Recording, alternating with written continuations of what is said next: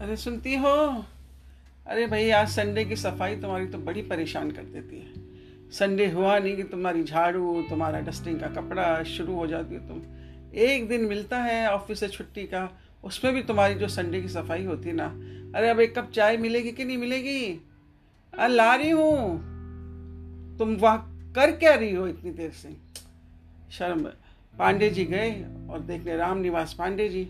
इनका नाम है राम निवास पांडे जी। अब उठ के गए, देखा तो रामा जी जो है, अपना यादों का पिटारा लेके बैठी हुई, एल्बम लेके देख रही है, हंस रही है, मुस्कुराती, मुस्कुरा रही है। पांडे जी बोलने लगे अजीत तुम नहीं सुधरोगी। ये क्या तुम यादों के झरोके में झांकती रहती हो? तुम्हें क्या मालूम कि कितना मज़ा आता है अपनी पुरानी तस्वीरों को देख के, अपने बचपन को देख के? तुम्हारी तो कोई परिवार है नहीं, तुम इकलौते जो ठहरे। ये बोल के रमा चाय बनाने चली गई। पांडे जी भी सोचने लगे हाँ ये बात तो ये सही कह रही है। मेरा तो कोई परिवार है नहीं। यही परिवार है जो रमा का है। तो सोचते सोचते वो बैठ गए अपना अखबार लेके पढ़ने के लिए। रमा ने उनको चाय पकड़ाई वापस अपने कबाट के बाजू में। और एल्बम को देख के ज़ोर ज़ोर से हंस रही है, क्योंकि उसमें वो और उसकी बहन दोनों सेम बैंड बाजे की ड्रेस में बैठी हुई है। तो उसको अपना बचपन याद आ रहा है कि रोती थी बड़ी वाली। कि क्यों एक जैसी ड्रेस हमको पहनाती है माँ?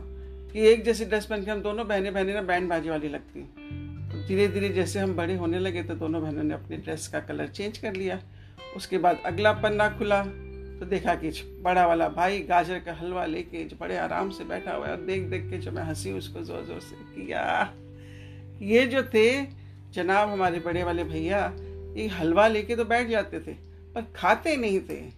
और हम तीन बहन भाई जो थे, अपना खा वा के बैठ जाते थे। बस जी, फिर इनके हलवे की प्लेट को हम ताकते रहते थे। और ये मज़े से धीरे धीरे धीरे धीरे उस मज़े का लुत्फ लेके और धीरे धीरे चम्मच से खाते थे। ये थे हमारे बड़े भैया। अभी सब यादों के पिटारे में हम जो हँसी हंस के लोट पोट हो रहे थे, इतने में जो है तस्वीर हमको हमारी नज़र आ गई। जिस टाइम हम ना बच्चे थे, ना हम बड़े हुए थे, हम बीच में अजीब सी सूखे हुए से बाल कटे हुए से अजीब वगैरह शक्ल देके इतने में पांडे जी की एंट्री होगी।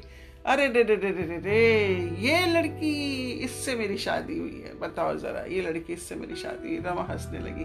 अजी इस टाइम की मैं पुरानी तस्वीर आई अब देखो, बोले, अब तो तुम कमाल लगती हो।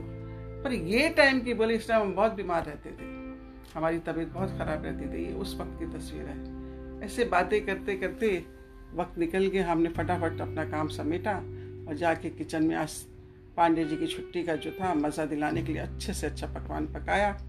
दोनों मियाँ बीवी ने बैठ के हम लोगों ने बड़े मज़े से चटकारे ले लेके खाए और एक दूसरे को देखते रहे, मुस्कुराते रहे। पांडे जी बोलने लगे, बहुत वक्त बीत गया है, ज़रा ससुराल की सैर की जाए। बोलो, कब का टिकट कटवाएँ? मैं बड़ी खुश, अरे वाह, आज तो बिन मांगे मतलब सब मिल गया। हमेशा तुमसे कहते हैं कि ज़रा सुनिए पांडे जी हमारी टिकट कटवा दीजिए गाँव जाने की तो आप तो कभी भी नहीं ना हाँ करते और आज अचानक से, अरे आज हमको ज़रा आप पे बहुत प्यार आ रहा है। कहिए कहिए, कब की टिकट कटवाएँ आपकी? इस तरह दोनों मियाँ भी हँसते हंसाते, और जो पांडे जी जो है, बोले, चलो ठीक है, हम टिकट लेकर आते हैं तुम्हारे लिए, तुम अपना काम समेटो। वो कहते, वो चले गए। रमा भी फटाफट अपनी तैयारी में लगे कि जा रहे हैं भाई पीहर जा रहे हैं। तो सब लिस्ट उनकी रेडी होगी कि क्या क्या करना है किस किस लिए लेके जाना है, भाई के लिए, भाभी के लिए, भाई के बच्चों के लिए, बहन के लिए बहनों के लिए, ऐसे लंबी चौड़ी लिस्ट जो है उन्होंने बनानी शुरू कर दी। और शर्मा जी को पीछे से आवाज़ दे के सुनिए थोड़ा सा वक्त लीजिएगा, एक हफ़्ते का तो टाइम चाहिए मुझे, क्योंकि मुझे बहुत तैयारी करनी है, सबके लिए मुझे कुछ ना कुछ तो खरीदना पड़ेगा। शर्मा जी, पांडे जी मुस्कुरा के जो है हाथ हिला के बोले अच्छा अच्छा ठीक है। क्या कि वो आगे निकल गए और इसी तरह जो है वो रमा जो है अपने काम में व्यस्त हो गई। और अपने यादों के झरोखों को बंद किया, अलमारी में और अपने काम में लग गई।